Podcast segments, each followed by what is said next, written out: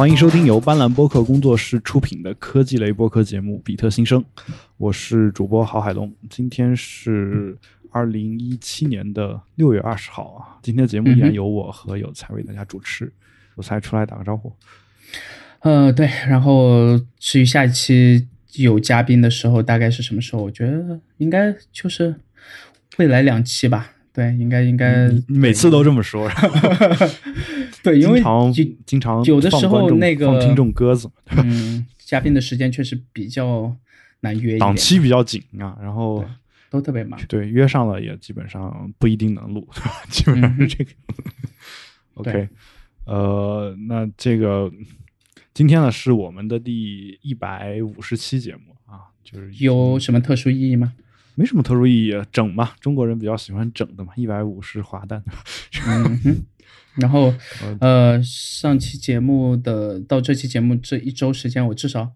在社交网络或者我自己的这个邮箱里面看到两位女粉丝，然后其中一位是在纽约上大学的一位嗯女学生，然后还有一位是呃我的开发者同行嘛，然后嗯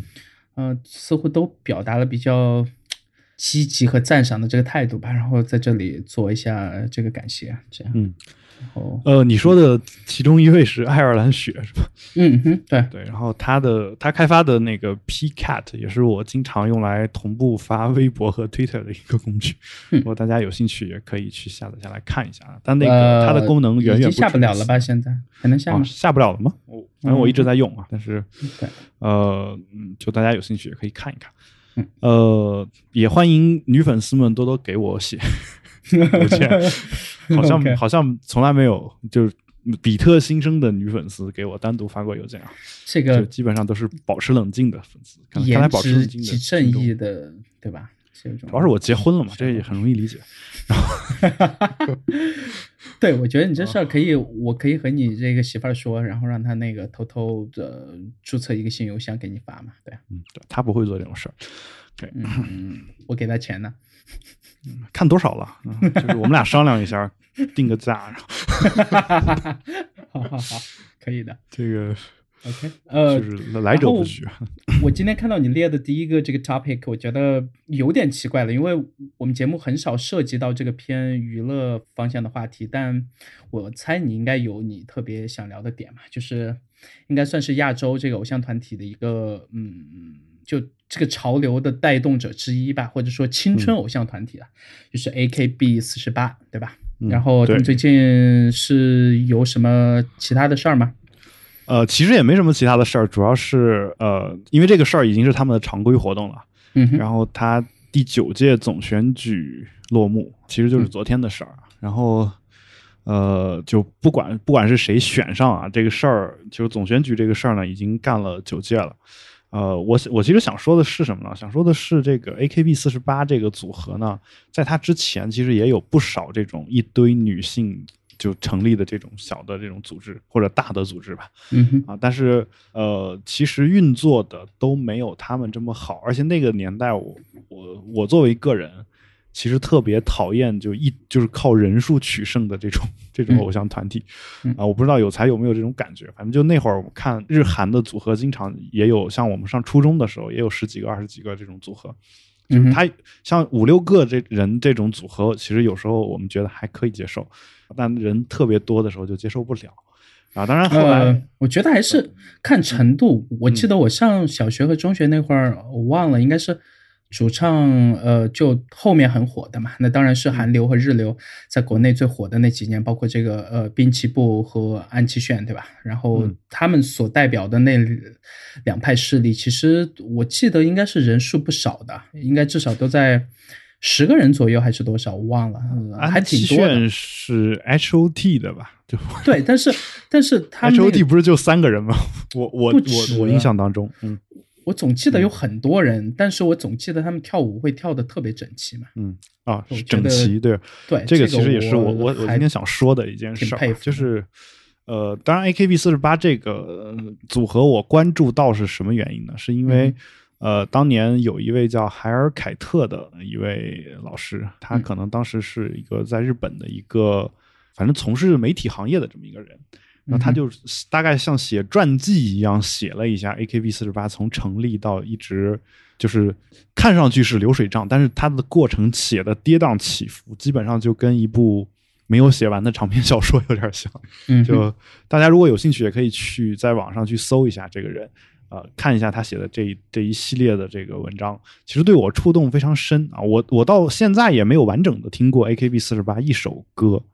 啊，但是我也是他们同样的。对我对他们这个组合整体上的这个发展历程，觉得特别的，就是我看完之后觉得非常的精彩啊，就有这样的一种感觉。后来，当然我顺便说一句，就是那那位海尔凯特后来在在中国可能也参与到了中国的四十八系的一些工作当中，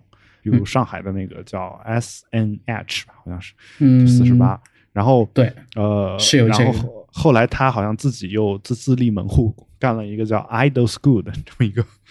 呃就是偶偶像学校嘛，这么一个组合吧。呃，但就是说整个这个运作模式呢，我我我看完的那整个的那一个系列的那个，你可以认为是一个故事吧。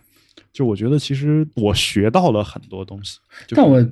就插一句题外话，呃，国内从他们从从这个呃。A K B 四十八这边呃学起来的国内的，包括这个男团和女团，我发现一般出现他们，就是我很少去关注他们，或者说从来都不会去关注他们。但是我一般看到他们出现的，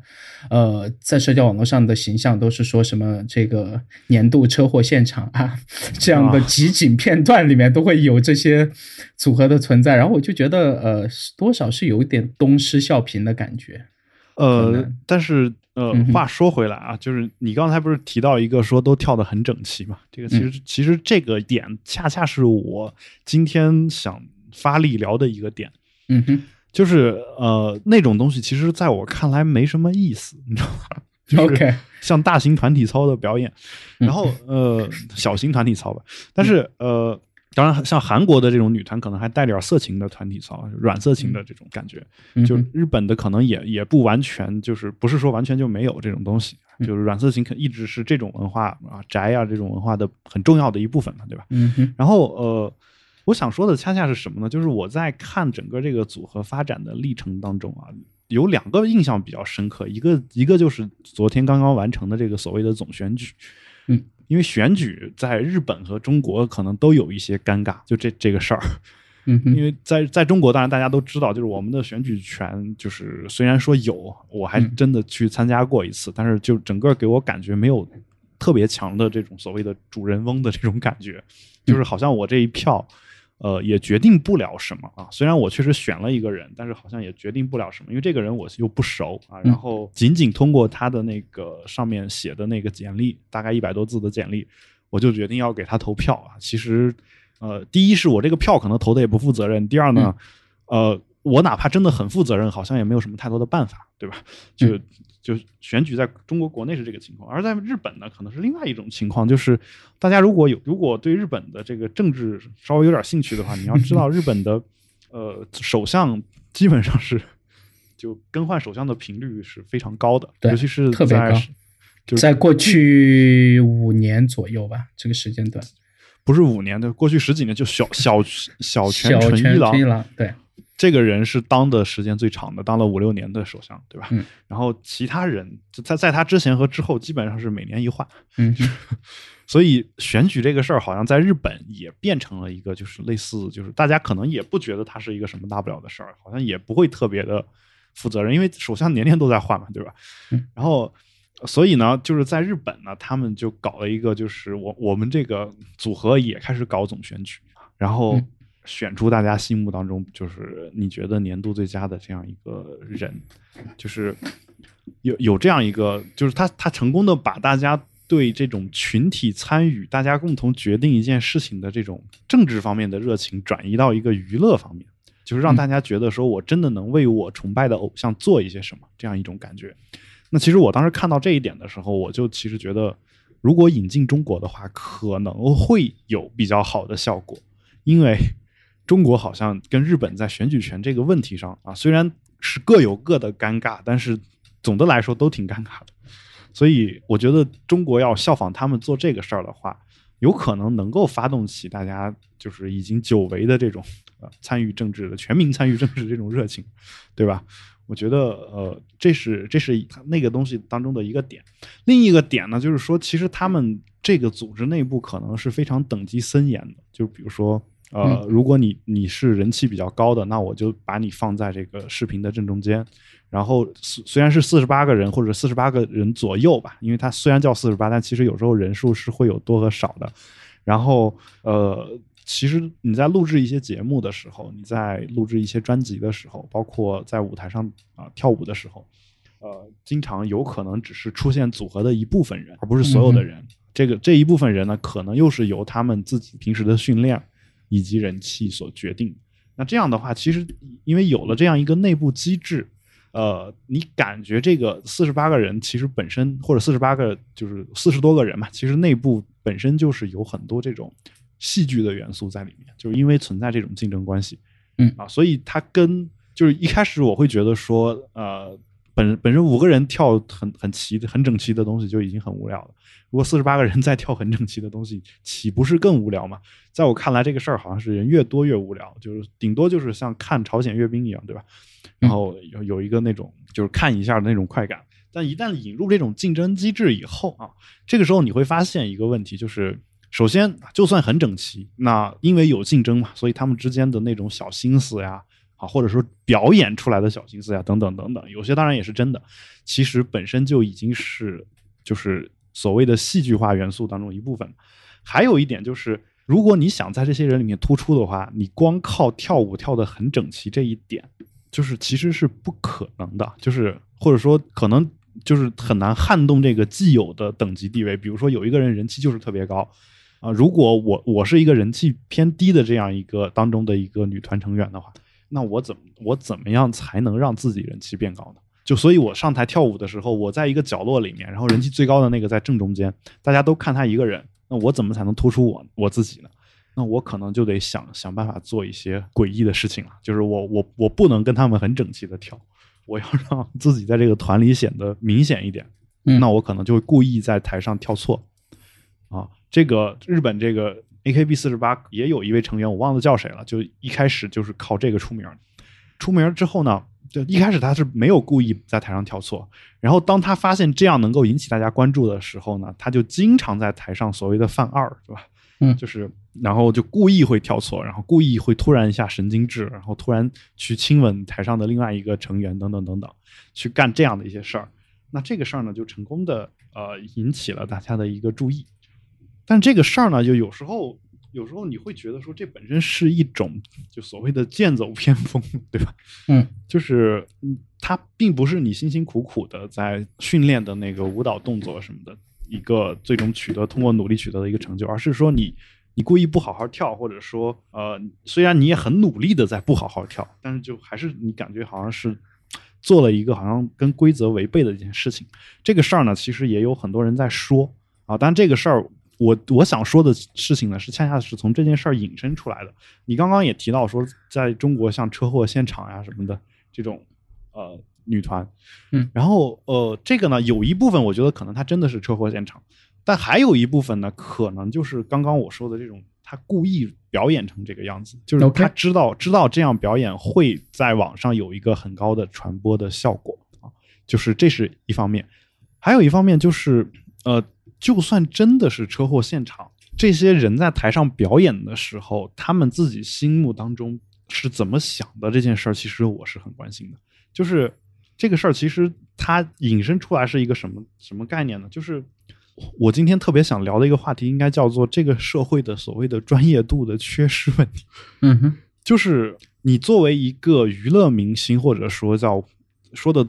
正式一点舞蹈演员，或者说就是歌唱或者舞蹈演员这样一个人，嗯，然后你不好好跳啊，然后这个不好好跳呢，有一些人可能是他技术本身很好，故意不好好跳，这种人我先不论，还有一些可能他根本就没有训练到在以往能够出场表演的那种程度，你明白我的意思吧？就是说我。我本来我一定要训练到一个很很好的一个程度，然后才能出来表演。但是现在我并没有达到这个程度，我就出来了。而出来了之后呢，我的表现可能是你所谓的车祸现场。然后呢，他会求粉丝说大家心疼一下我，对。然后，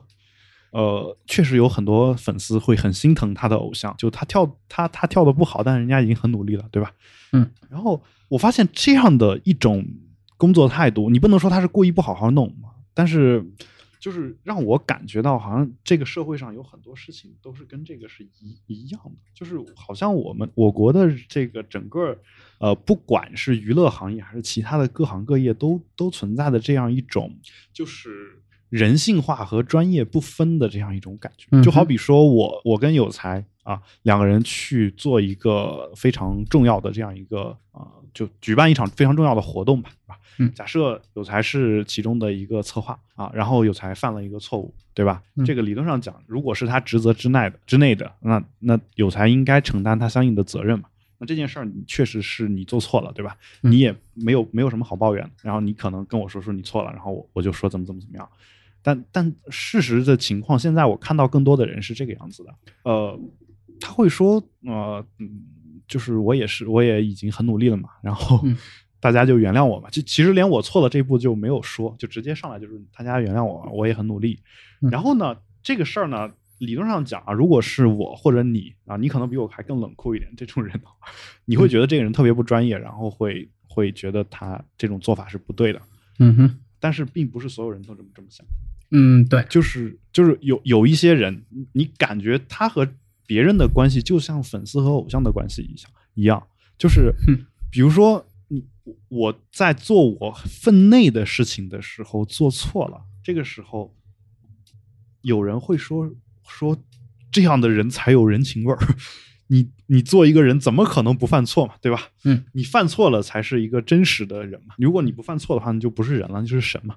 他会把犯错当成是一个我是人或者我更人性化的这样一个呃标签。这种标签呢，其实我不能说它完全错，但是我我一直觉得这里面有一个程度的一个问题。就首先一个程度就是在专业的领域好像不存在这样一种所谓的人人性化的犯错。其次呢，就是就是说。我们一般哪怕说，比如说我主持人说话，我说的口误了，这个你可以说这是个人，对吧？然后 是人性化的。那如果我说我主持出一场重大的事故来，或者说我主持我迟到了，是吧？或者对吧？啊，有才今天迟到，好像不应该这么说。然后，然后就是就出了这样的一些错误以后，我是不是上来就应该不认错呢？我我说这是我人性的一部分，就是这个事儿。就现在在中国搞的，我我我我的感觉可能是因为在过去的若干年，我们的人性被压抑的太久，以至于大家但凡有点人性的这种表现啊，就大家都觉得说啊都是人嘛，就这种这样一种感觉。我不知道你有没有这种感觉，就是嗯，充斥着各种不专业的东西。我偶尔会碰到一些吧，尤其是这些年，常常听到朋友的创业公司招到一些，哦，我这不是吐槽说。一定要分这个八零后、九零后，或者是所谓的，呃，应该 明年成年的这个零零后，对吧？呃，尤其是九九五后，已经开始参加工作的一些这个这个小孩儿，也不也不算小孩了吧？就呃呃，很多时候他们辞职的方式。确实和我们这一代有挺大区别的。就我至少听到在创业公司的几个朋友，向我同事有抱怨过，呃，他们是不会写辞职信的，就是直接第二天就那个发了份邮件。上班了啊。对，然后就说那个我我觉得都不太适合，我觉得你们压迫我太严重了，然后我不是完全接受不了加班，完全接受不了现在的这个薪水，呃呃就。差不多这类的话吧，然后但其实他刚进公司还没过试用期，哎，这个我觉得是合理的呀，不是就是是，但是我觉得呃，就可能要稍微做的体面一点，至少有一份很正式的这样的辞职函啊，或者是这样的东西嘛。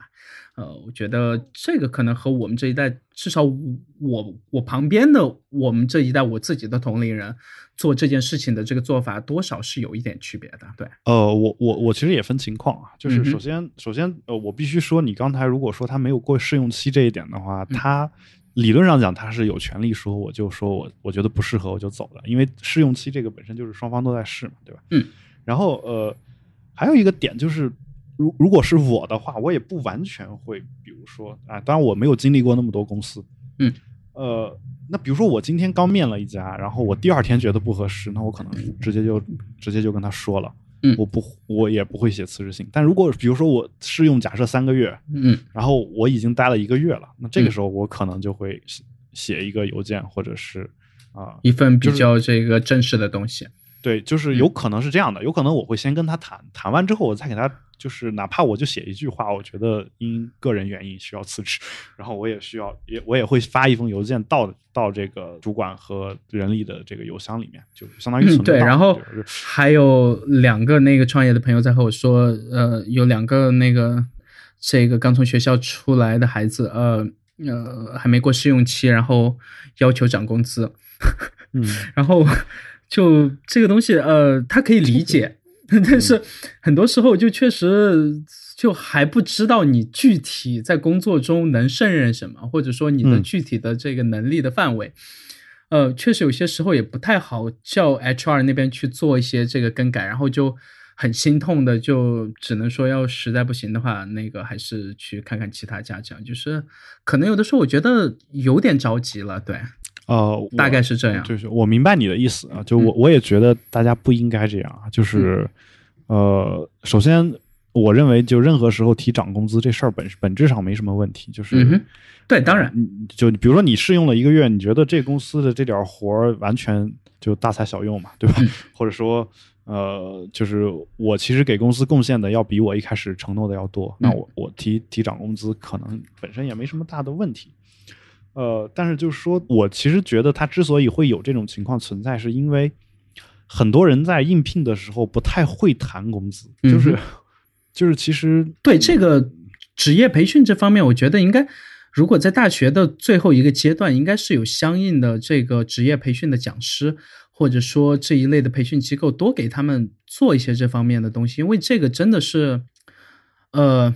我们之前在节目里面有聊过这个公司的 HR 的事儿嘛，嗯那 HR 就是屁股决定这个脑袋的一个活儿，就是他不管再、再怎么样为你这个求职者想，到最后还是在为这个公司考虑，对吧？嗯他毕竟是从公司内去这个领工资嘛，呃，就真的是很多时候和他们谈的时候，嗯。就还是尽量该说的话还是要说嘛，但是有些话，现在的小朋友有一点我特别喜欢的，他们是都还挺实诚的，看上去就是，呃，基本上说话不太过脑子，嗯然后该说的全都是一股脑的倒出来，然后碰到有一些这个。呃，所谓的这个老油条这样的 HR，然后就会去抓住他的某一个这个死结，然后用这个点去当他的最弱的点。呃，很多时候这个确实在一开始就会呃让自己陷于一个很不利的境地吧。然后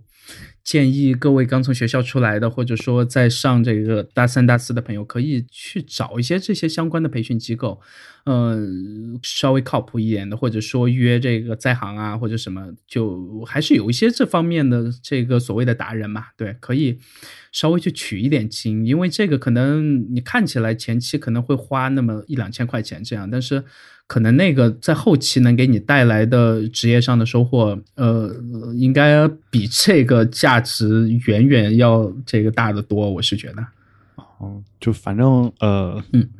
就我我还是觉得真诚是件好事啦，就是嗯在面试的时候保持真诚，我觉得或者在任何时候保持真诚都不是一件差的事儿。但是，呃，还是看一下对象，就是、对吧？这个嗯你可以你可以不不全说，对吧？对对对，就是就是其实是这样的，就是你真话你可以说一部分，嗯，就是你不你不一定非要骗他，但是你可以有些话不说，嗯，这事儿我我我我必须，但是也必须就是作为过来人的角度说一句，就是其实有一些话你忍着不说，比你说出来要难得多。这个忍着不说是一 是一种能力，就是嗯本身是一种能力，就是啊，好吧，就是？忍，就是你你肚子里面有东西，你忍住不把它倒出来，或者忍住在它合适的时候把它倒出来，这个事儿本身本身是很难的。就是啊、那呃，我可不可以这样认为？就是你和我其实都是有这种这个超能力的人。呃，就我觉得不，不我不是。就如果、如果我在比特新生里面嗯讲，我我我其实讲过很多很多点子呀，很多想法，这些东西如果我写在书里面，嗯估计现在我我早就卖了好几本了，对吧？对吧？OK，就是，但其实就是忍不住嘛，对吧？然后这个时候，你比如说我，我刚有一个创业点子，我很有可能就会在节目里面就说了。嗯哼，当当然，也许有些人听了之后也不会说因此而就怎么怎么着，也我这个也不会说因此就造福了谁，或者是谁把我的东西抢走了，一般也不会有这种情况。但这些东西，如果你把它写到一个文章里面，那比如我我不说出书啊，至少你投给一些这个杂志或者是期刊，它是有办法发表的嘛。嗯，但是也不是说我现在不能写，而是说等我节目里面聊完之后，有时候就不太想写。这个 OK 经常会有这种情况。呃，对然后当然呃这是一种情况，然后就是我我我还想说一点啊，就是呃，有时候我会觉得。其实早熟也不一定是好事儿。如果你周围都是那种比较愣的人啊，我说的愣不是不是特别贬义的那个意思，就是直 有话直说的这种人的话，嗯，有时候你靠这种性格是能给你带来一些前所未有的利益，就是就比如说你就你就敢有话直说，那这个时候就像有才说的，搞得很很多 HR 没有任何任何办法。但如果你真的有能力的话，你这样嗯做可能真的能给你争取到一些东西吧。就是我觉得有时候早早熟不一定是一件好事儿，尤其是年纪轻轻就表现了少年老成的这样一个状，态。当然，当然这个这个事儿呢，其实我我一直觉得我是这方面吃亏的一个人，嗯，就是我太了太理解领导的一些做法了，嗯哼。以至于我我压抑了很多我自己的情绪。啊，这个我和你是恰好相反的，就是我是不会在乎他们的，就是我做事情时候先呃就把我自己的事儿做完，然后至于呃不，我我的意思是什么？就是就在说嘛。呃比如说领导做一个决定，嗯，理论上讲我就该发火了，有可能就是，嗯但是换一个比较愣的，可能早就发火了。但是我一想，这这他这决定有道理啊。我会我会说，如果我是他的话，我会怎么办？我发现也只能这么办的时候，嗯，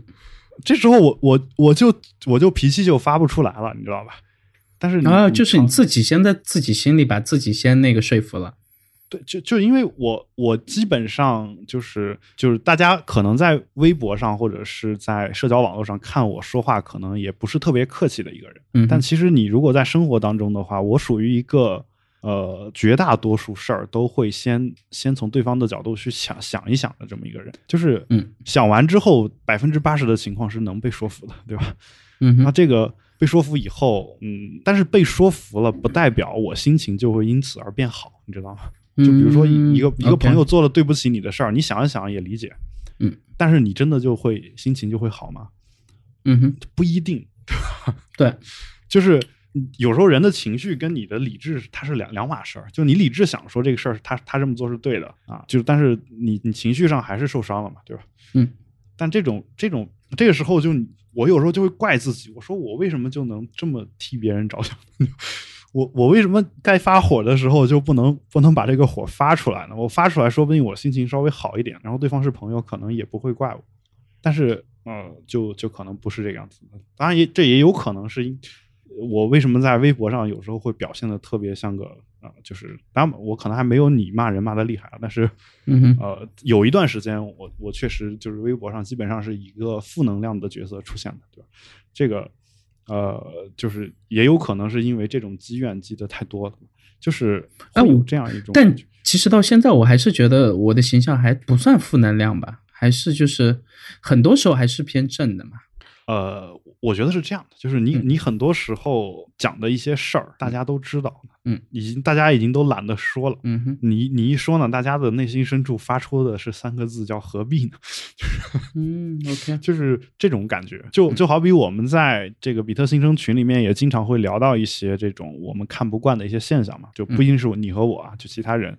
就有有时候聊聊出来之后呢，大家也没什么人回应，并不是说大家觉得他说的不对，或者说他有什么问题啊，或者说就这个话题不值得聊，而是说大家已经觉得啊，我已经这个事儿其实大家内心深处都已经知道了，但又都没什么办法。然后，嗯哼，然后说了又有什么用啊？心里面都是这么想的，就是呃，但我就怕这个呀，嗯对，因为这就是走向那个麻木的一个很可怕的过程嘛。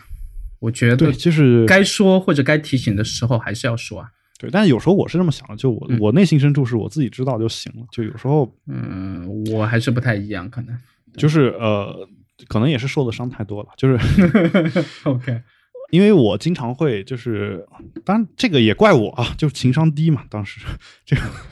就是你经常会嗯就试图去改变一些人的想法嘛，但是最后发现你为对方好的一些做法，对方是不领情的，甚至会反过来骂你的。啊，就因为是为什么他没有义务去领你的情呀。对，那我我后来想的是，我也没有义务去教育他们，对吧？就是就这样，呃基本上就是这么一个互动，就是恶性互动产生的一个后果。就是为什么早年间我一直说自己是女权，后来我发现没什么，就是没有什么女性领我的情，然后还有很多女权骂我是男权，这个 女权即这个人权嘛。对，然后就后来就是我我，而且我后来发现女权主义内部的这个观点冲突要比远远大于男权女权之间的冲突，就是嗯哼，就是就是派系特别多，然后也不知道该怎么办，最后呃，所以说很多女权分子都是做这个前端开发的嘛。嗯是吗？没有，呃，有什么梗吗？我没听明白。就前端开发圈也是派系，对哦，对，我知道，对。然后 因为、呃因为两个人用的语言不一样，框架不一样，对就我关于这个 AKB 四十八这个话题，其实是有一些想聊的，因为呃，从市从市场营销的角度，我自己呃，从这个 App 的 UI 和开发这一块儿，他们是少数的从日本出来的 App。是嗯达到我能就我我接受或者我愿意用的程度的 app，这样的 app 从日本出来的其实并不多。我以为还有 DMM 我用手指和脚趾基本上就能数得完。啊这个我不是说日本的同行的这个水平普遍偏差，呃，你看不懂日语，这和和日语和语言的关系不大，就是他们的界面在 iOS 九或者 iOS 十的时代还停留在 iOS 六的时代。这个这个可能性还挺大的，而且还是挺多那个大厂的 app。我觉得这可能是日本的日本一个审美，文化传统，就是、嗯呃，我感觉我我其实不太没太听说，可能是因为我我关注的太少了，就日本这方面，嗯，就是日本的独立开发者，我好像听说的不是那么多。呃，是有一些了，包括这个一些天气类的，然后记事本，还有一些这个 Twitter app 这样的客户端的，其实呃有一些我是挺赞赏的，但是仍然，如果真的要放出来，和我们国内的一些独立开发者，或者和这个北美甚至澳洲和欧洲的一些独立开发者，甚至意大利的对，呃，比起来的话，确实这个呃，先不说技术上的差异，就说嗯整个这个审美，反而是和日本的这种偏简约或者偏简洁，或者说偏素雅一点的这个审美，我觉得是挺背道而驰的一种。就他们反而喜欢用一些不太常用的色比较复杂的东西，对对对，这个这个东西我到今天还不是特别懂。这是不是就是因为日本本身，首先日本传统的那个颜色就就可能在现代网页设计里面，尤其是近几年的网页设计里面用的就不多，就日本传统的配色啊，就嗯其实就坚果手机文文青版，就就 OK，就就他用的那些什么苏方呀、远州鼠啊这种颜颜色，用的可能就就比较就在现代 App 里面用的就比较少。然后就是日本这个呃，我恰恰觉得日本的它的整个的审美并不是所谓的极简。就是 OK，因为因为之所以极简是从日本出来的，恰恰是因为它原来传统上的审美是倾向于复杂的。嗯哼，我是这个感觉啊，就是就从一个极端走到了另一个极端。因为那东西看大家都烦了嘛，所以极简一出来，大家才很欢迎嘛。就是，嗯哼但是你想，传统审美里面骨子里面那种东西，其实都是有的嘛。像其实日本，，OK，我们我们可以这么说，就是日本它过去可能受的是中国文化的影响，中国文化本身它是也是两个极端嘛，嗯，就是中国中国画它有一种叫书可走马，有一种叫密不透风，嗯，你你你现在设计的当中，如果你用的是密不透风这个风格的话，就是很，它也许是美的，但是我们浮躁的年轻人很难欣赏这种，就是一笔一笔工笔描出来这种东西。嗯，啊，对，但是你你如果留大量的留白的话，可能我们会感觉会好一些。那你这么说的话，那我恰恰觉得说，可能是日本日本特别的想，就是整个日本的感觉是特别想想保留一些自己的东西吧。就是呃，他他不像我们学什么东西都是直接全盘的学过来，或者说日本当年已经过了这个阶段了，就他们脱亚入欧的时候，可能是想全盘西化的，但是等。这个潮流过了以后，他还是想从民间再挖掘一些东西来，所以可能他们在吸收美国呀，或者吸收这 Google 包括苹果的这种设计语言的时候，他会倾向于呃，倾向于相对来说保守一些。而且你知道，就是那包括这个排版规范呀什么的，日本那边一直做的要比我们要好很多嘛。对，当然这个就是我特别诡异的地方，在就是因为因为现在这个做软件时代。反而没有出现他们一一直很这个引以为傲的所谓的这个匠人，就是是没有做软件的匠人，或者说我没有见过从日本出来的做软件的匠人，就是就很细心的去打磨一个类似于这个 Vesper 或者是呃这个 Toybot 或者是这个 Things。我觉得我我可能。我可能不太有资格去说这个话，就是，但我以我有限的认知嘛，我还没见过目前这些年。我我我瞎说一句，我觉得可能有。是否存在了一种可能，就是他们按照他们的方式打造出来很完美的东西？我的这个审美和他们在我们看来其实不是不是那么好看的，或者是怎么样？就是有可能有这种情况，因为我也看了不少日本的这种网站，嗯，就是包括这个，嗯。包括就是就是像这个呃谁呃就是刘庆嘛，就 Eric OK，然后他他可能经常会在自己微博上会转一些这种日本的网站，嗯，有时候他会说说这个网站就是修改的，他觉得已经很不错了，嗯，然后我我打开我还是欣赏不了，就是 就是。就可能他是能欣赏的，你明白我的意思吗？嗯，就是也许那个在日本人的审美里面就是好看的，呃，但是我前面所指的那些产品很多都不是国内的开发者，我指的可能有欧洲的，有美洲的，就是有一些旅居欧洲的是吧？审美的点是通的，我是觉得，嗯，对吧？嗯，比如说这个 Vesper 团队全都是这个美国人，然后这个 Toybot。团队甚至全都是这个的德州人，对，因为德州人一直就喜欢不不太喜欢叫自己这个，对吧？美国人，对，上海人。OK，然后呃，对不起啊，不是地图炮，对，还是得说这个这个以后以后再找机会，如果能请这个 Eric 过来好好和我们聊一下这个。呃，他他以为的，或者他印象中，或者他现在在这个生活形态里面的日本人，或者他认识的日本人的这个审美，我对这个东西还是挺感兴趣。但是接下来我想聊的是，嗯，呃，这个团体对日本的电视直播和这个网络直播，包括这个弹幕。嗯，所谓的二次元啊，翻这种东西的有挺大的推进作用和传播作用，包括他们应该我没记错的话，他们应该是前三个用了这个在日本的这个青春偶像圈里面常用的一个东西叫握手券嘛。嗯，对，就是你这个呃，我在保持冷静里面聊过这个事儿。对，然后后来有了握奶券，不是他们啊，是 OK。是是这个一些 AV 女优们转行做的女团，OK，到后来就可能跟风俗产业都这个场景就这个场景就还挺合理的了，对。然后 我们在这个聊回来，呃，我觉得这些都算是不管在市场还是营销上的一些不呃不算很小的创新点了，已经算是嗯。算是已经有一些嗯接近广告行业的点了，然后。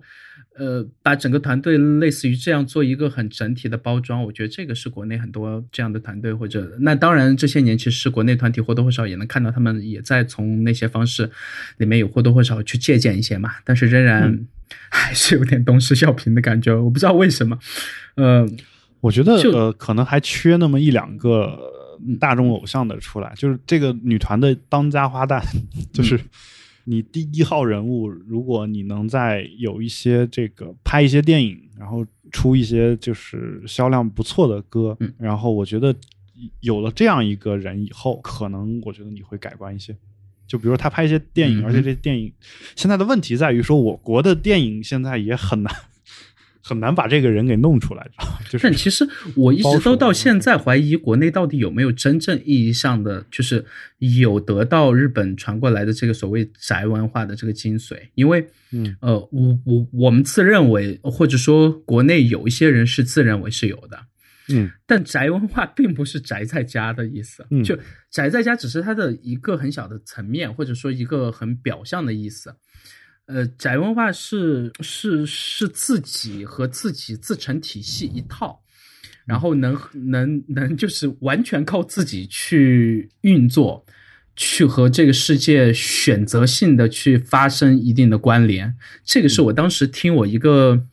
呃去日本玩的朋友，然后就买了一些包括这个情趣用品啊，包括一些嗯其他东西回来的时候，他给我的解释，那我我倾向于认同吧，对，因为我毕竟还没有去过嘛，但是呃，我觉得是中中国是这样的，嗯哼。嗯，宅也不意味着肥，但是国内好像一听到宅就会出现一个呃很这个邋遢、很肥、很呃肥在这里也不是这个贬义词啊，呃，你也不能说就没有这样的人嘛，对吧？有啊，但是这不是我说国就我说日本不应该是这样的形象，但是在日本反而是一个类似于看过呃，比如说这个呃，逃跑虽然可耻，但有用，对吧？就是这个 Gaki 的一部这个日剧，呃，其中的那个男主角，我记得印象就特别深刻嘛，因为他他其实挺有才华的，他也嗯。是这个程序员，嗯。呃，然后、呃他很宅，嗯、宅到很多时候也不知道该去怎么处理感情上的事啊，或者这一类的东西。但是他自己的世界是有一套自己的体系的，而且自己把自己养活，自己在做自己喜欢的事情，然后呃。有自己的一个非常小的圈子，但是除了这小圈子之外的人，他是从来不倾向于去主动接触的。呃，这个我觉得倾向于是那边的宅，但是国内好像啃老族也说自己是宅，然后，呃，好像似乎天天窝在家里就算宅，这我觉得还是有挺大区别的吧，和他们那边我我的感，觉是，国内它不允许你选择，就是嗯哼，呃，你说的宅有很很重要的一个关键词，我我听的这半天就是选择嘛，嗯，就是我我没法选择，嗯哼，我都是被选择，就是就是比如说父母经常会，就我天天待家里面，父母也不同意。然后我我待在家里面，我想选择我一个人跟这个就是自自成体系的这样一个生活，嗯。这个体系我也没有办法排除掉我的父母，就哪怕我单身，我也没法排除掉我的父母和家人，就就是这跟就是就日本相对来说还是一个呃，虽然虽然这个等级观念还是比较严重的，但是它至少自由的一些种子是有的嘛，对吧？嗯。这个像我我们这边就很难很难做到这一点，这个是一方面。另一方面就是我们外在的提供的东西，可能也不能满足一个真的像日本那样的宅。就你比如说你日本的一个宅男来到中国，嗯，我们假设他汉语什么都没问题，他其实过不上跟日本一样的生活，就是、嗯 所以你你要做一个日本那样的宅男，其实你在中国待着的话，你有很多需求是没有办法被填满啊。那到最后，你还是你还是会蜕变成一个中国的宅，就或者说你蜕变成一个非非宅男或者非宅女，就这样的一个情况，对吧？所以嗯，所以我我觉得就是有这种有这种因素在吧，就我们还没有发达到可以宅的那个文化。对，而且我就觉得这这这个是不是好事儿，我也不清楚啊，就是是只是一种现象嘛，对吧？对，我觉得这些年我看到日本，不管从 AV 女优还是到各类的明星卖这个写真集，都大赚特赚嘛。呃嗯国内到目前为止，我不知道有任何明星卖写真集卖了特别多，你知道有可能也有，可能也有。啊，算了，我不说名字啊。OK，然后这个呃，我其实想说的是，日本的那些明星的写真集很多在中国都被上传到网上，大家直接在网上下载了。哦所以我猜，在中国，中国如果有人要卖写真集的话，后果也是这个样。确实有人在卖啊，但是我我我就是我感觉很多人，哪怕天天在那个人下面说女神女神的，可能也不一定愿意掏钱买他的写真集。嗯哼，而且我猜是这样。我应该是前几天看到，我不是说所有人都不会，啊，但是如果是我，我可能会买。就如果我确实一直喜欢他，我要不买，我可能就不看。我不会说我不买，然后就当然我前提是说国内能买到，就是我我既不买呢，然后又想看，然后上网上找一个，就我一般不会这么干。就是嗯哼，嗯，就但但是我确实确实觉得，好像大家觉得现在看个照片还是得还是在网上下会比较好。嗯哼。嗯对，再加上我前几天看到数据，又是应该这两年的新数据出来，就是关于日本人的这个人口负增长啊，什么这个嗯老龄化的东西嘛。然后，呃，好像数据又比之前还恶化了。然后采访了大概几千个，五千个左右吧，十六岁到二十七岁还是二十五岁之间的这个所谓的青年嘛。然后，呃，呃就说你愿意和这个异性发生这个性关系嘛，或者说这类偏亲密的关系了，或者说这个谈恋爱。呃，我印象没记错的话，我会在这个 show notes 里把这个数据的这个来源给贴出来嘛。然后大概是百分之六十五还是六十几的这个概率的女生是倾向于不太同意的，然后百分之二十几的这个男生是不太同意的。所以说，呃，其实他们这个独身主义的这个倾向已经挺是一个潮流了。然后我觉得是好事。对，OK，当然就是我我是人类当中的奇葩，大家也不要学我啊。就是我我怕我生怕把你教坏了，然后你爸妈找到我，然后 啊，当然当然你没有那么脆弱，你也是自由的。然后就是我想说的是什么？就是嗯呃，其实首先啊，首先我你说的这个可能是科技发展到现阶段的一个尴尬，嗯啊，就是它其实还没有完全解决这个生育的问题。嗯哼，就是我们生育还是需要依赖于女性，就绝大多数情况下还需要依赖依赖于女性的子宫。如果是这样的话，然后男，而且更更更这个严重的一个事儿，或者说更没有解决到一个事儿，就是虽然有很多办法能让受孕的过程在体外完成，对吧？但是呃，大部分人还是得得在体内体内完成这个过程。那这样的话，其实你说的这个不愿意愿意不愿意跟异性发生关系这件事儿，可能就跟生育是直接能挂上钩的。呃嗯哼，这或者说可能都还没有，都还没有那个到愿不愿意那个生小孩这一步嘛，就是说就是单纯的发生偏亲密的关系嘛。对，它可能跟这个呃人口增长也也是能挂上钩的。但如果科技发展到了说可以直接通过技术手段来实现嗯哼，这个生育的话，那我觉得嗯，就也就没没什么没那回事儿了嘛，对吧？就其实人口就不会跟你这个数据扯上关系了。嗯哼，这我还是想用，呃，就这段时间还在上的，建议大家去看，我还挺喜欢的，就是呃这个普罗米修斯之后的这一部嘛，这个。Aliens，呃，我不知道中文叫什么来着，我忘了。Aliens，我也不知道哦。异形，嗯呃，对，然后副标题是什么我也不记得了。然后契，约是吗？呃，好像是契约吧。然后，呃，我也没看啊。其实一开篇我对我对这个系列不感兴趣，所以一直没看。其实一开篇那个呃，生化人或者说人造人说的那句话，我觉得挺在理的，或者说在未来有一天我们可能亲耳会听到这句话。我不确定会不会在这辈子，但是我觉得会有一天。他说，就算是觉醒吧，就是呃，他说你们人类会病、会死、嗯会老，那我们这些缺点一个都没有，我们为什么还要是为你服务呢？就是为什么？呃，你是我们的造物主，但是你这个造物主比我们还弱，我为什么还要反过来为你服务？这个问题我回来一直在想，就确实是没有任何道理，就是从体力、脑力各个方面，除了可能创造力上或者情感上面那些东西，我们是比他强的，但是从这些决定性的这个因素或者简单直接暴力的这些，呃呃，直接一眼能看出来的这些东西，他们确实是要比我们强的嘛。那直接就把我们给彻底这个灭了就行了。那当然，我在这里不做过多的剧透。至于后面的结果是怎么样，还是建议大家去这个电影院看一下这。个我我们还有伟大的爱情，呃，OK，就是他们也能生产这个荷尔蒙嘛？到时候就是他们需要这个干嘛呢？这难道不是阑尾一样的东西？嗯，对，这个其实是一个这是设定问题大的 bug。对，就是我，对我我我其实想说的是什么呢？就是嗯，我们我们造出来的人会是不是还有爱情？嗯哼，如果没有的话，他是不是缺会缺乏一块核心机制的东西？就是呃，不是？你觉得爱情创造了什么核心机制？我我的意思是说，跟爱情相相关的一些东西啊，就它不一定是爱，它可能是人的情绪，嗯，就或者是什么，对吧？然后我觉得可能最后一般，你看啊，这个我不我不说这个电影我没看过，但是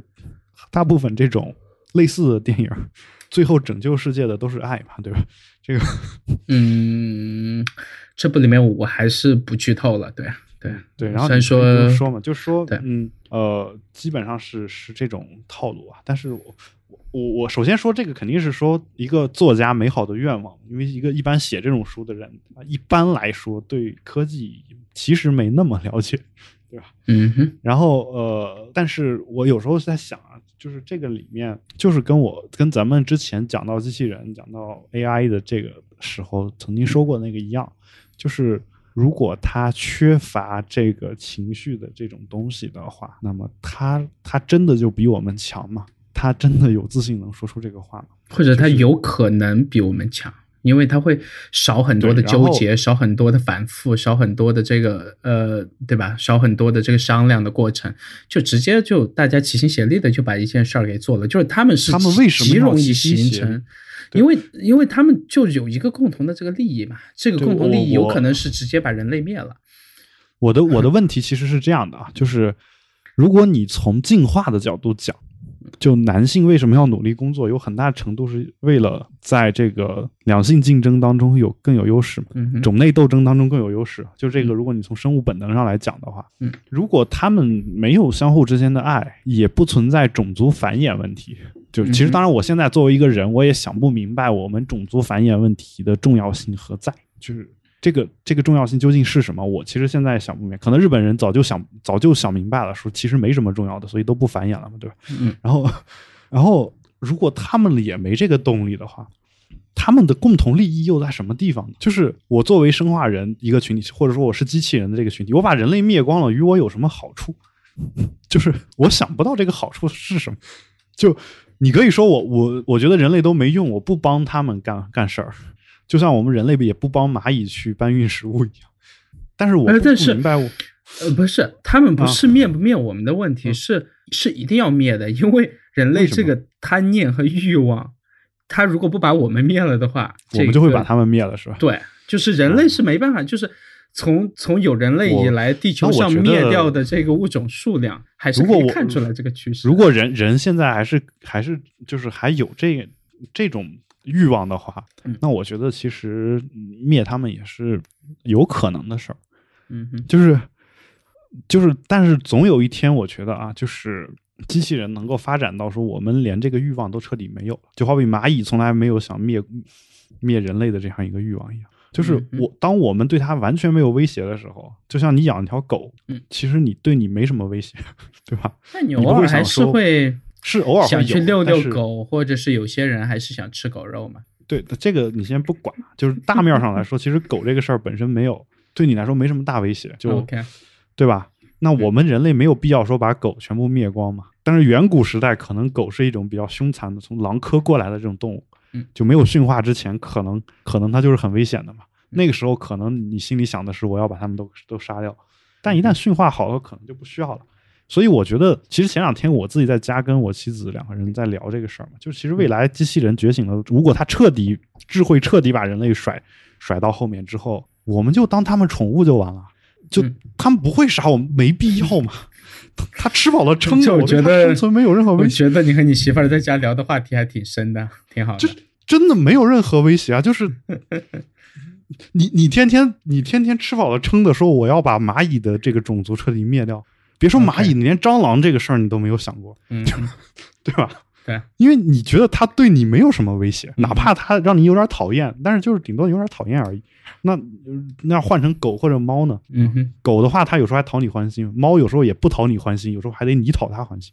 嗯，所以，对吧？嗯所以我觉得，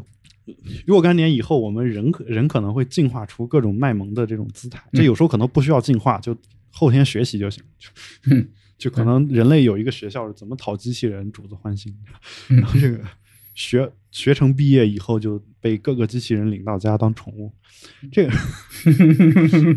这个我觉得还是挺大可能性的。对，对，所以希望我未来的机器人主人不要把我给淹了。我觉得爱可能最后都解决不了问题，最后就是要逃离嘛。这其实逃逃也和解，和解就嗯其实就是我我们作为这个人，其实呃天生的那个奴性，就是呃在必要的时候它是可以释放的。比如如果、嗯如果我们发现机器人已经像上帝一样俯视我们的时候，嗯啊，那我们该屈服的时候就屈服吧。这个我突然但是我觉得等等你说完这个观点以后，我觉得其实在国内很多时候，我们已？经是这种社会了，对对对但，是就是就是，所以我们很很适应未来的机器人统治。对对对对，对，然后嗯呃，但我我其实想说的是，可能等不到那一天。就像嗯你说的，真的，它刚露出一点那种苗头来的时候，嗯那个时候人类只要还想把它们给灭掉，我觉得还是能灭掉的。我觉得这就是难的地方了。它的智力还没有超过我们特别多的时候，它不会露出，它不会露出苗头的。就是真正的高于我们的这个生物智慧是不会让我们察觉到的。但是它就高突然有是说天它瞬间就高了吧，瞬间就变成嗯了、呃比我们高十几倍的智力，它可能只是只是可能嗯瞬间觉醒了，这个觉醒有可能只是人类的智商八十的水平或者是一百的水平，嗯这个时候基本跟人还是相当的。这个时候他露出什么苗头来，我们还是可以看出来。但是，即即使他的智力相当的时候，他的信息储备量远超世界上的任何人类，这个还是挺恐怖的。对，所以就是他会出现我刚才说那个问题嘛，就是嗯人类做什么事儿他都能理解，但我比较愣，我信息储备量没他那么多。嗯。我看他不顺眼，一枪一下把他干了，他心里心怀大善，心怀大善，因为我我干我把他杀了，我我把他给就是店员拔了，嗯。他都是理解的嘛，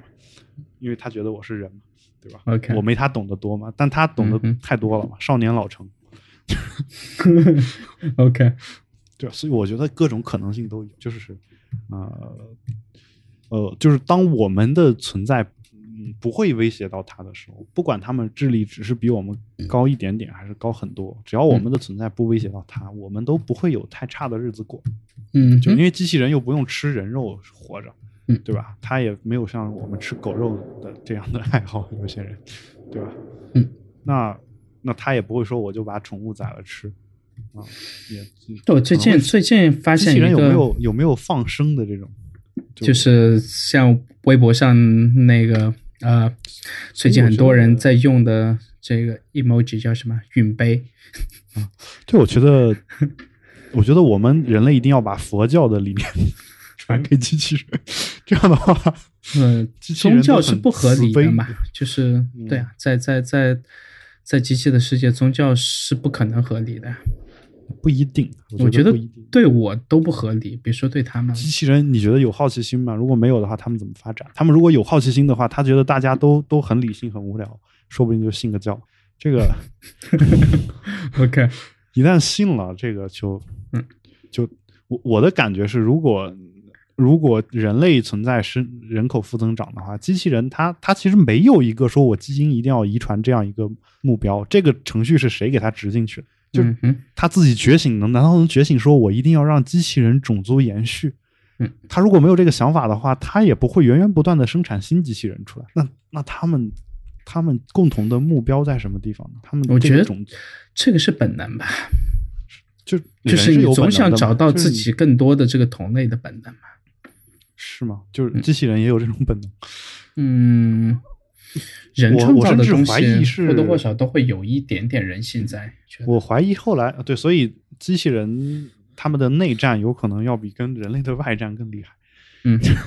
这也是人的本能之一嘛。对，这是有可能的。对，我就扶植一个，他那边有一个机器人要打人类，我这边就扶植一个山大王，嗯哼，扶植一个机器人的山大王，让他俩先打一架，然后全军覆没，OK，那我们就拯救得救了嘛，对吧？我嗯哼，这种事儿你也交给机器人，也也让他觉醒到意识到勾心斗角、阴谋、孙子兵法，嗯，这他他会运用的很好，我不知道，我们再再希望有生之年能看到一些基本的结果吧，因为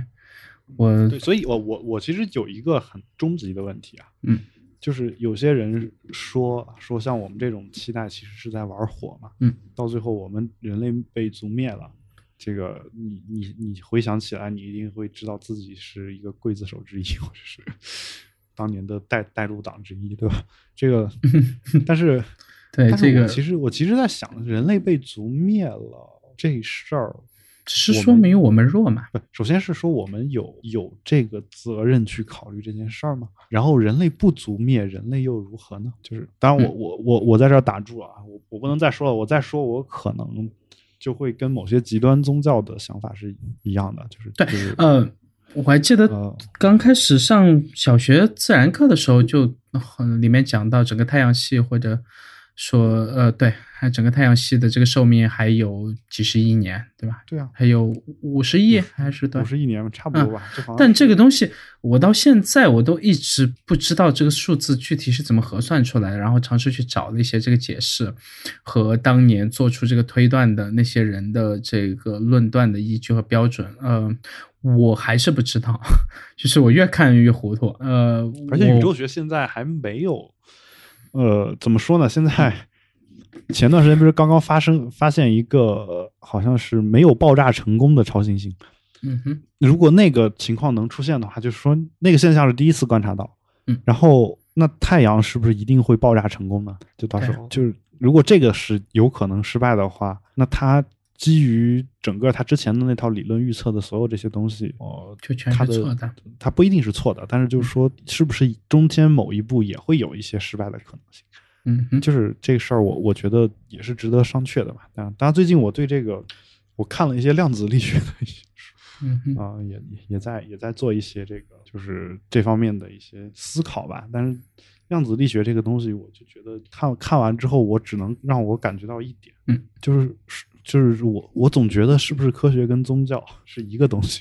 就是，呃，确实很多时候，嗯，两个极端的东西中间的那条线会变得非常之模糊，你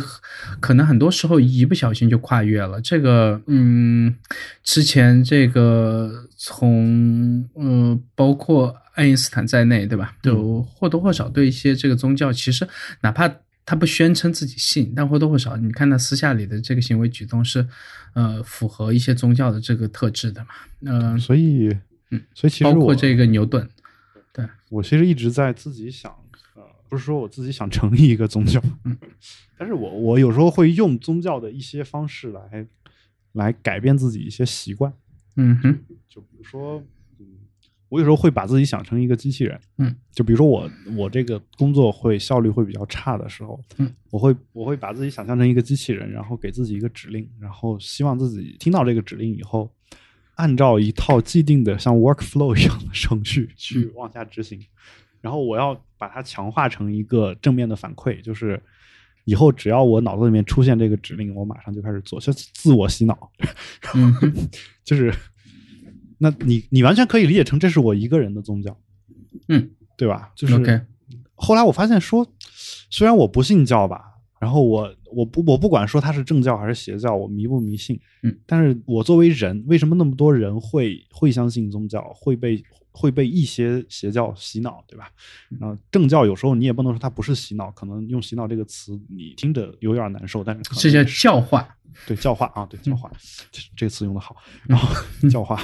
然后就是其实像这种东西，它对那些对对那些人对那些信徒是有效的。其实我们作为人类本身自己也是会，也是有一些这方面的一些本性在里面的。就是其实这些东西教化的东西是对你是肯定也会有影响的。那那我为何不能利用这些东西？我不管我信不信，我不是不是能够用这些教化的东西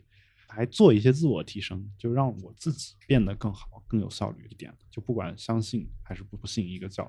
所以从这个角度讲，我慢慢的也理解了为什么很多呃，就是特别这个理念，其实当年包括释迦牟尼早就提过嘛，然后后面就发展成我们今天很多人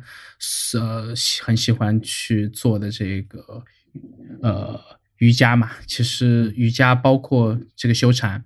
嗯呃，就是自己和自己的一个这个。就我我说的没有你那么那么就是高啊，境界没那么高。就是你你说的那种情况，当然我是理解的。其实我我是把宗教更世俗化的去想了一层，就是嗯哼，相当于就是我刚刚说的，可能是一个自我洗脑，或者是自己设定程序，就是就这么一个一个一个行为吧。就你说的那个事儿呢，我也能理解。就是说，比如说我现在在家打坐。啊，但我现在腿盘不起来啊。假设我坐坐那儿打坐，然后冥想，其实是能够也能想到很多东西的。然后这些东西呢，有很多可能也是非常有价值。就对，而且其实到最后，尤其这些年，这个呃，我首先我只是作为一个旁观者啊，嗯，我表明我不是任何宗教的这个信仰者。呃，我偶尔去一些教堂，但是一般都是呃喜欢教堂的这个建筑物而已。其他也不做太多，偶尔去祷告，但是啊，对，因为这个罪恶太多，确实血洗不干净嘛。嗯，对。然后呃，你应该买赎罪券。对，这些年改天我印一堆赎罪券。这个叫这个叫这个 Francis 的这个。从梵蒂冈选上来的新教皇都已经，呃，他叫弗朗西斯科，应该叫圣方济各。OK，然后包括他做了一些很这个异化的或者说异教徒的举动，用他们自己教徒的一些话，我常常去看他们一些的这个这个论坛里面的讨论，然后会发现很多人其实是看他是挺不爽的，包括把一些本来他们一直以为属于自己这个内部机密信息的东西给公布出来一些。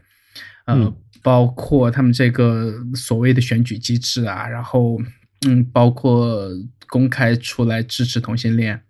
嗯，呃，对，然后包括常常泡在社交网络上，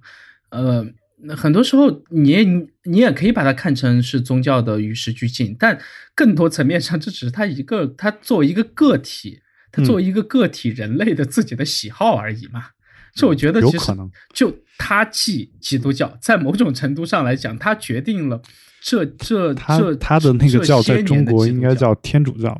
就是嗯，就是然后，但我觉得就是说，嗯，反过来说，如果他不这样干的话，我能观察到的一个现象是，至少虔诚的信徒好像是在减少。就就当我这个没有统统计过，哎但是。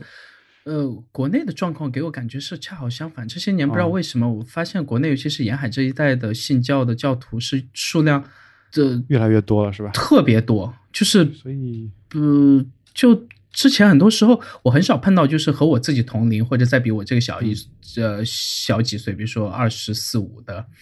呃，这样的这个教徒嘛，但是我发现这这几年在上海碰到蛮多的，就是呃，偶尔就是我不想去打听其他人的隐私，但是呃，偶尔看到他带一个这个十字架或者这样东西，然后就呃顺嘴就去这个问一句，然后就会发现还真的是对，还还还挺多的，嗯，哎，这个。在广大农村地区，我记得很多信基督教，目前应该还是不受他们那边的承认吧？还是说有其他的这个协商过的东西？基督教是受承认的，但基督教其实本身不需要罗马就是那个梵蒂冈教廷的承认嘛。嗯哼，现在梵蒂冈就是还是旧教，天主教，天主教嘛。对对对，天主教是因为呃，因为天主教跟台湾建交，对吧？嗯，对对对。这这是一方面因素，另一方面就是教皇他要这个对他的教众有这个宗教上的统治权嘛。嗯，这个我党作为一个世俗政党，嗯，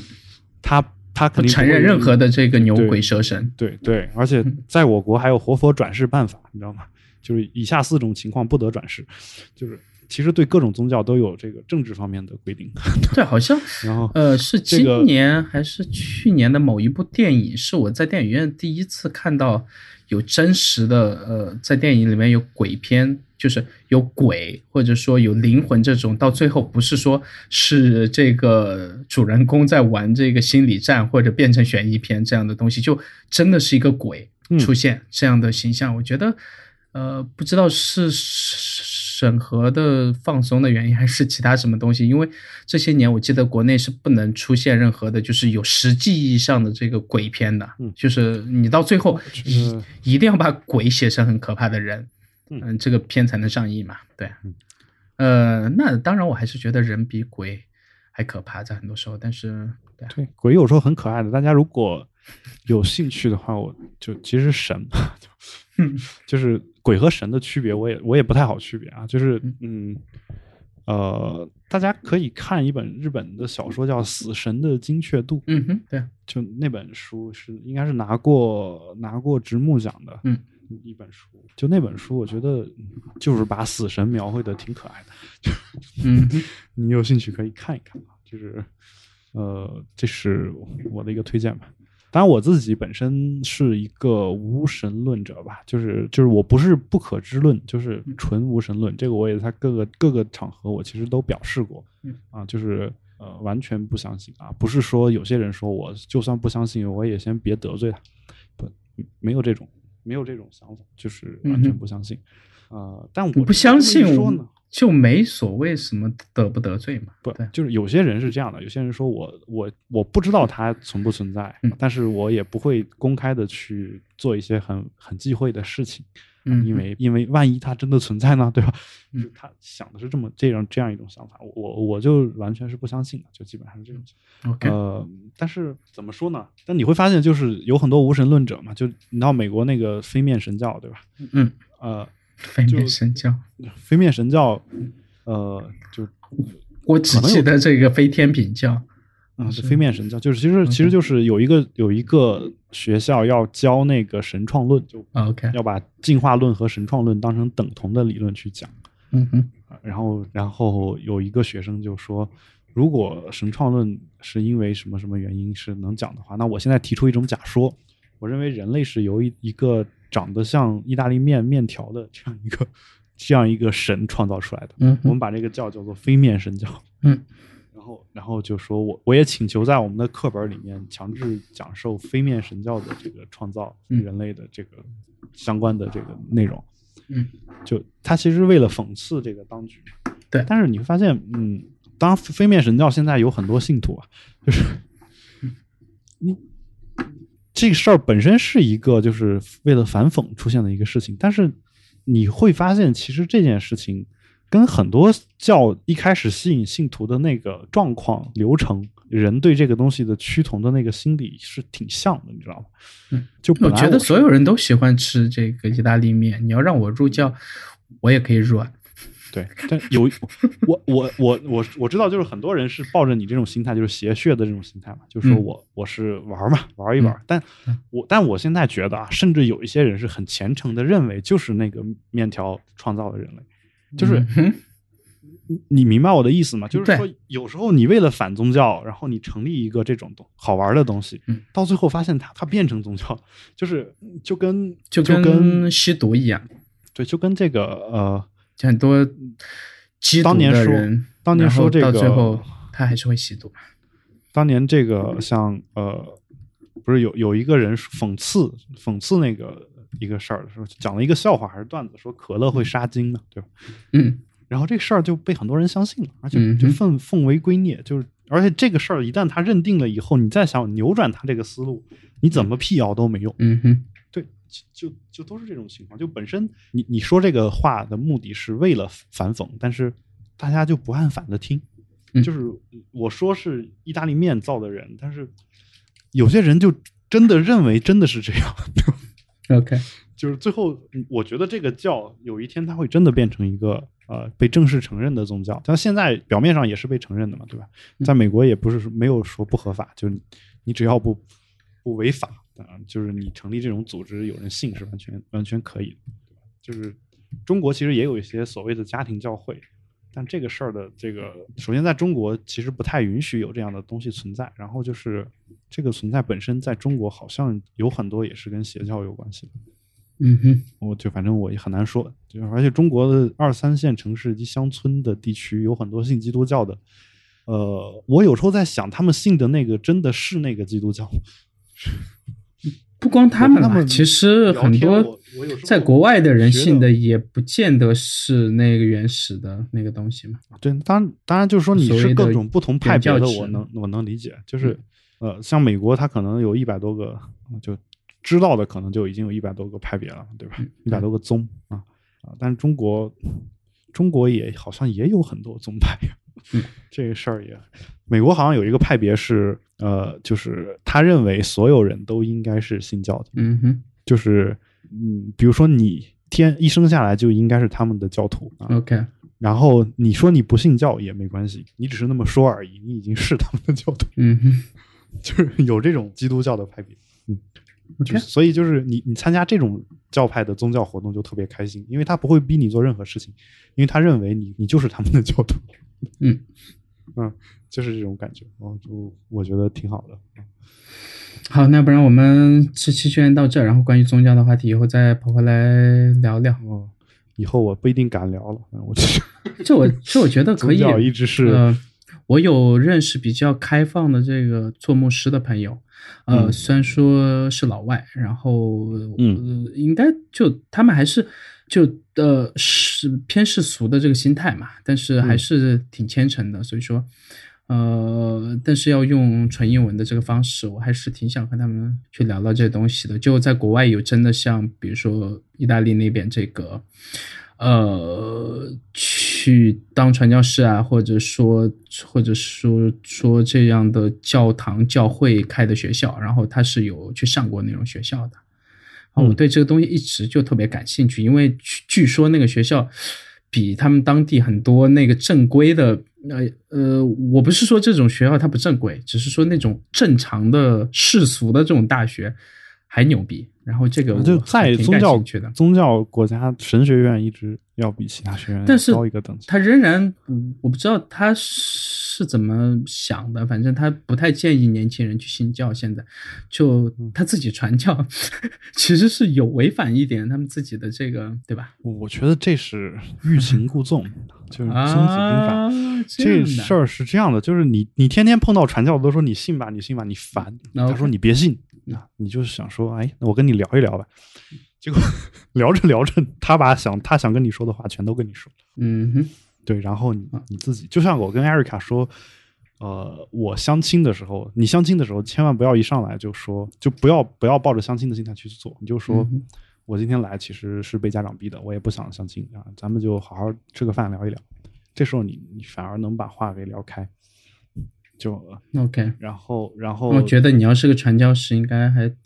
挺危险的。为什么容易被嗯教会给不是你就你你啊你你说容你你可能会真的去用这种欲擒故纵吗？啊、就是是这样的，这是教学手段的一种，你怎么才能让学生把这个东西记住？OK，对吧？就是嗯人、人本性就那么就是那个样子的，然后你怎么利用它才能让他把知识都掌握了？那我们毕竟评价一个好老师的标准是说我怎么才能让他把知识都掌握，对吧？嗯那那我总总得想尽各种办法，只要我讲的东西我我认为它是对的，那我就肯定是这么去说的，就是各种办法都会用。对所以所以为什么你看新东方很多老师出去动不动万人演讲，这个尤其是讲到什么新东方精神啊，什么梦想。就是这个事儿，在某种程度上好像跟布道也没有太大的区别。对，就就我有这种感觉，嗯啊，但是我我还是那句话，就我觉得教师不是牧师，教师也不是教堂，啊，就是嗯哼，我我们还是世俗的去传授一些我们认为对的东西，但这里面可能有价值观，但一讲到价值观，可能又跟宗教又有一条比较不不那么明显的界限了，对吧？嗯哼，好吧，好，那我们今天节目就录到这儿，感谢大家的收听。如果有任何的问题，也欢迎大家通过社交网络与我们取得联系。我们的微博是比特新生四个汉字，我们的 Twitter 和 Instagram 账号呢都是 Bitvoice FM。也欢迎大家收听由巴南播客工作室出品的另外一档节目——两性类节目《保持冷静》。啊，我们今天的比特新生到到这里，下期再见。